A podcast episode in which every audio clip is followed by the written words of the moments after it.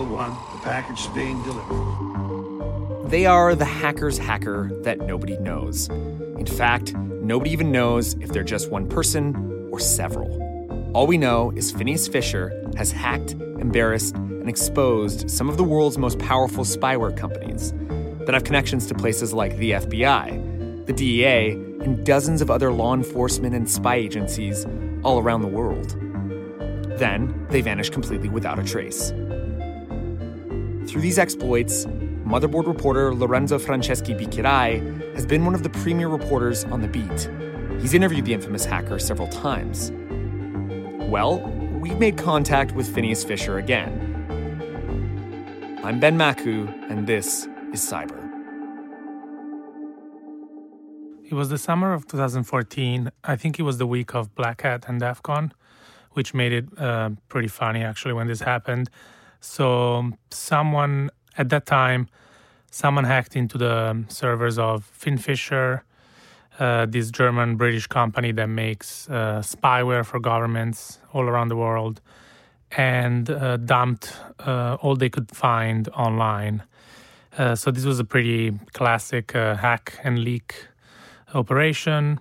The goal was ostensibly to embarrass the company and damage it as much as possible. Uh, to give to give listeners some context, FinFisher has been in the news, uh, especially the, during those years, for selling spyware to questionable governments like Ethiopia, um, other Middle Eastern countries. They used it to spy on dissidents and journalists. So this was clearly an attempt to, you know, um, get some revenge and punish them for their alleged crimes, I guess. The individual that took responsibility called the, themselves Phineas Fisher, sort of a play on the name of FinFisher. And they came out on Reddit on the r slash anarchy subreddit, which was a very interesting choice.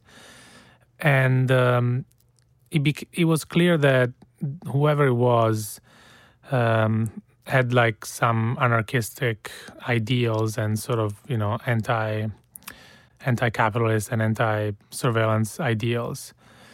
After this, the hackers completely disappeared. And then when did you hear about them again? So fast forward a year, almost a year, in July of 2015, a hacking team, the main competitor of FinFisher, gets hacked and uh, all their stuff gets dumped online, very much in the same fashion as FinFisher. And we're talking, you know, company emails, source code. Yeah, internal emails, uh, data, um, very embarrassing documents, stuff. financial doc, uh, stuff, spreadsheets, and as you said, the source code, which was very bad because then at that point anyone could just download it and make their own hacking team spyware. Um, and obviously, clearly, this was um, this was a big problem for customers because they had to stop their operations to uh, recover from the hack. And I covered that hack, and I initially, immediately, I thought, could this be the same person? I mean, Hacking Team and FinFisher are very similar companies. The the way that the hack happened was very similar. I just had a gut feeling that this was maybe the same person. So at the time, the hacking team Twitter account followed me, and it was under the control of the hacker. So I DM'd them saying, "Hey, I'm a journalist. Can we talk?" Um, and they agreed, and we chatted for a while. And then uh, the hacker used this old uh, Twitter account that they created for the FinFisher hack to claim responsibility for the hacking team hack as well. So by using their old Twitter account, they proved that they were the same person or the same group. Um, and what was interesting after that was that they, instead of disappearing like they did the year before, in this case, Phineas Fisher stayed they remained and on Twitter. Uh, they tweeted here and there. They trolled um, Hacking Team and other spyware companies, um, and they didn't really they didn't disappear like they did the year before. And then months later, they had more hacks. Um, they hacked the police union in Spain. Then they hacked the Turkish government, and they were clearly trying to inspire more people to get to become hacktivists they published some manifestos saying, you know, it's time to take control. It's time to fight back against, you know, capitalism and sort of this surveillance society and companies like FinFisher and Hacking Team. and they were trying. They were clearly trying to encourage more people to join their cause. So, what does the InfoSec community at this point think about Phineas Fisher? Phineas Fisher has always been an interesting character for the InfoSec community. Everyone has always agreed that the hackers are very skilled. So it was clearly the work of someone that knew what they were doing. Um, so everyone was always very curious about who they were. You know, it always seems to me that Phineas Fisher kind of comes up among InfoSec people as sort of one of the world's, you know, the world's best hackers in this very classical, old school way that, you know, the community used to be about, right? Like it's sort of like the lulzsec hackers. These are people that are very skilled and they're kind of the burn it down anarchist types. But this is somebody who repeatedly has gotten away with it. Yeah, he's, he's a very interesting character. He's funny. His write ups are detailed. You know, people were very impressed when he published um, how he hacked uh, both FinFisher and Hacking Team because he went into all the details, explained very well all the step by step. And uh, and also he was funny and interesting. You know, when um, a few years ago when we interviewed it, when you interviewed him for the cyber war episode, uh, Phineas Fisher requested to be represented by a puppet, and that was like something that no one had ever thought before, and people still talk to me about that um, that interview. I mean, that was one of the one of the highlights of my journalism career. I'm, yeah, I got to, to got to talk to a puppet, use go. my skills in a real serious way. Um, but yeah, that sort of embodies it, though, right? It's it's like that kind of trolling. Like we got trolled there, but it was kind of a trolling I was willing to accept, and it was an interesting sort of execution of old school hacker culture, and it was a literacy within that that made me think, okay, this is this this can't just be, you know, some government op in disguise. Because government ops very rarely have any understanding of hacker culture. It also like the fact that they stayed around and remained on Twitter and tried to rally troops and you know encourage other people to join the cause. That does not seem what a government would do. So yeah, it really seemed like the person was or the people behind the you know the persona truly believed what they were saying and I've interviewed them many times, and I didn't really feel like they were different people. I always felt like it was the same people. But you know, it's over email or chat; it's pretty hard to tell. Uh, but even year, years after our first conversation, they were able to reference um, what we talked about in one of those first conversations that was never published.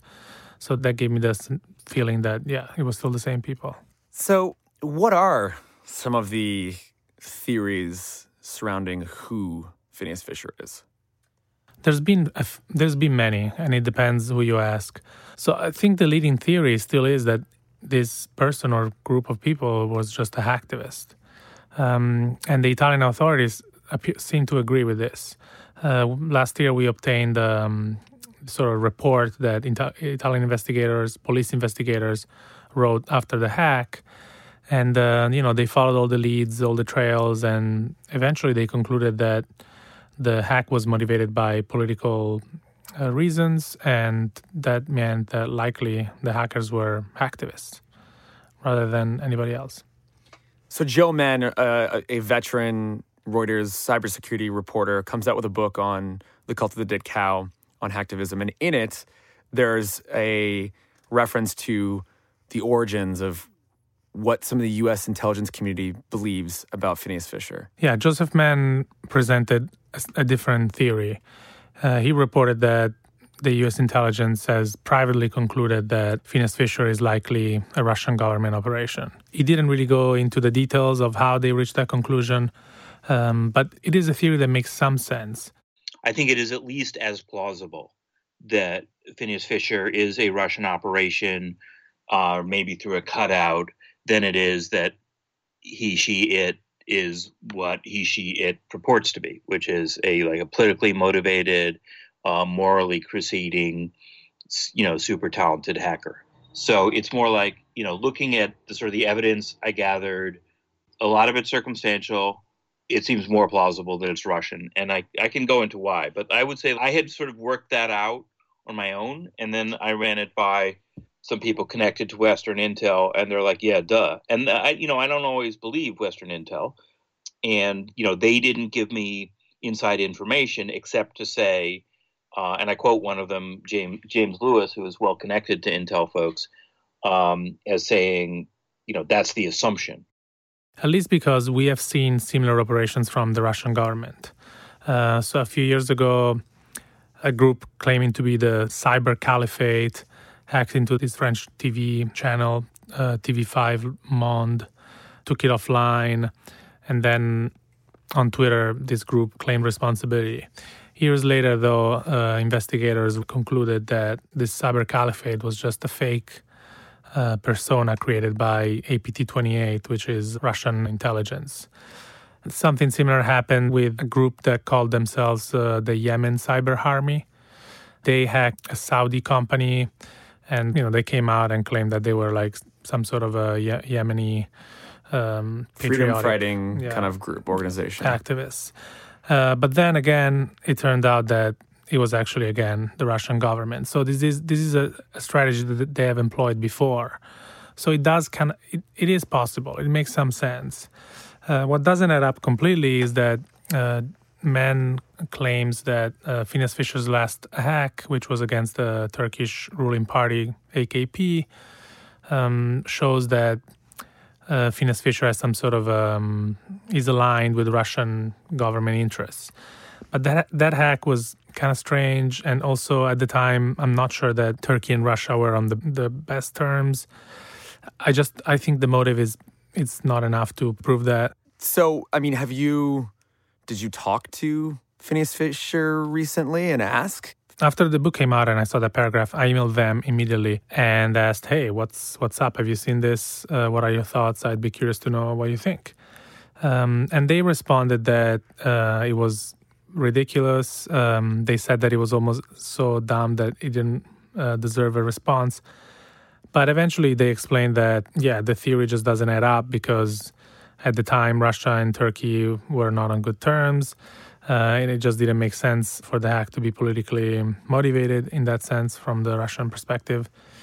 And they also explained how the um, controversial emails that uh, sort of doxed a bunch of um, Turkish women ended up uh, on WikiLeaks.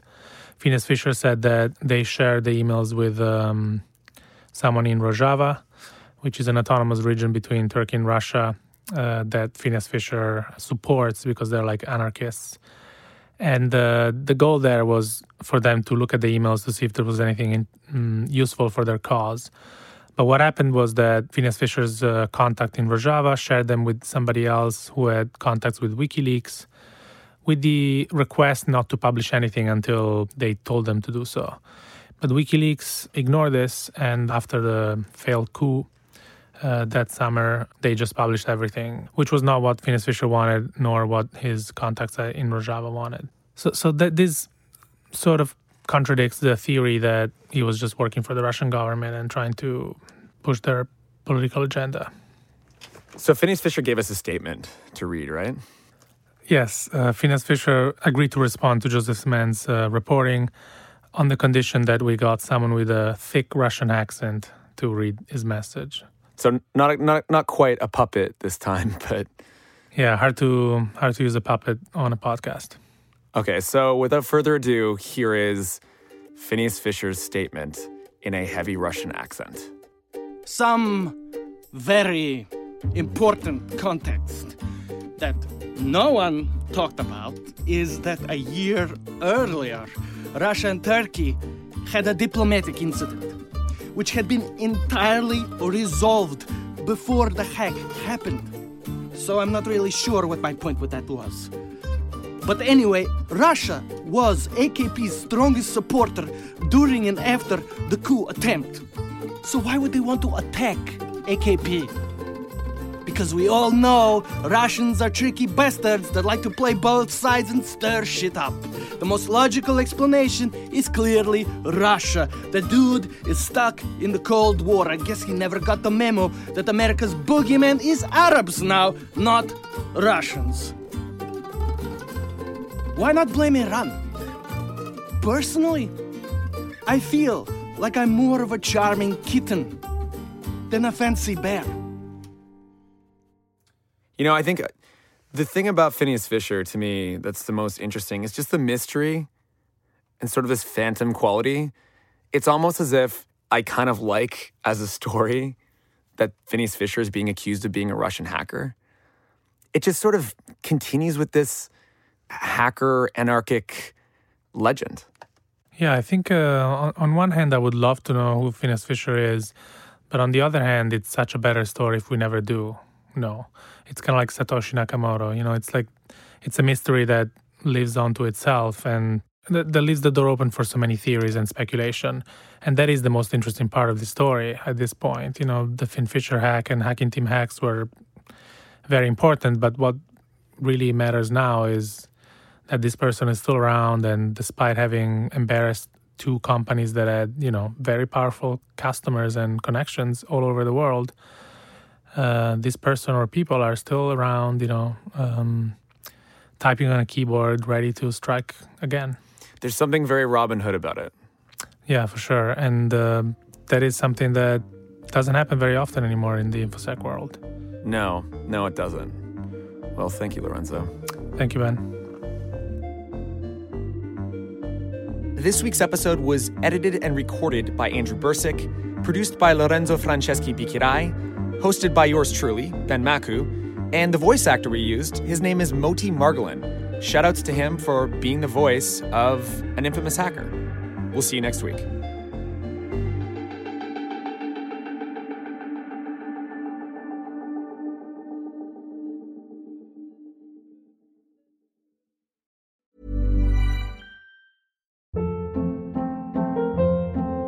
Hold up. What was that? Boring. No flavor. That was as bad as those leftovers you ate all week. Keke Palmer here, and it's time to say hello to something fresh and guilt-free. Hello Fresh. Jazz up dinner with pecan-crusted chicken or garlic butter shrimp scampi. Now that's music to my mouth. Hello Fresh. Let's get this dinner party started. Discover all the delicious possibilities at hellofresh.com.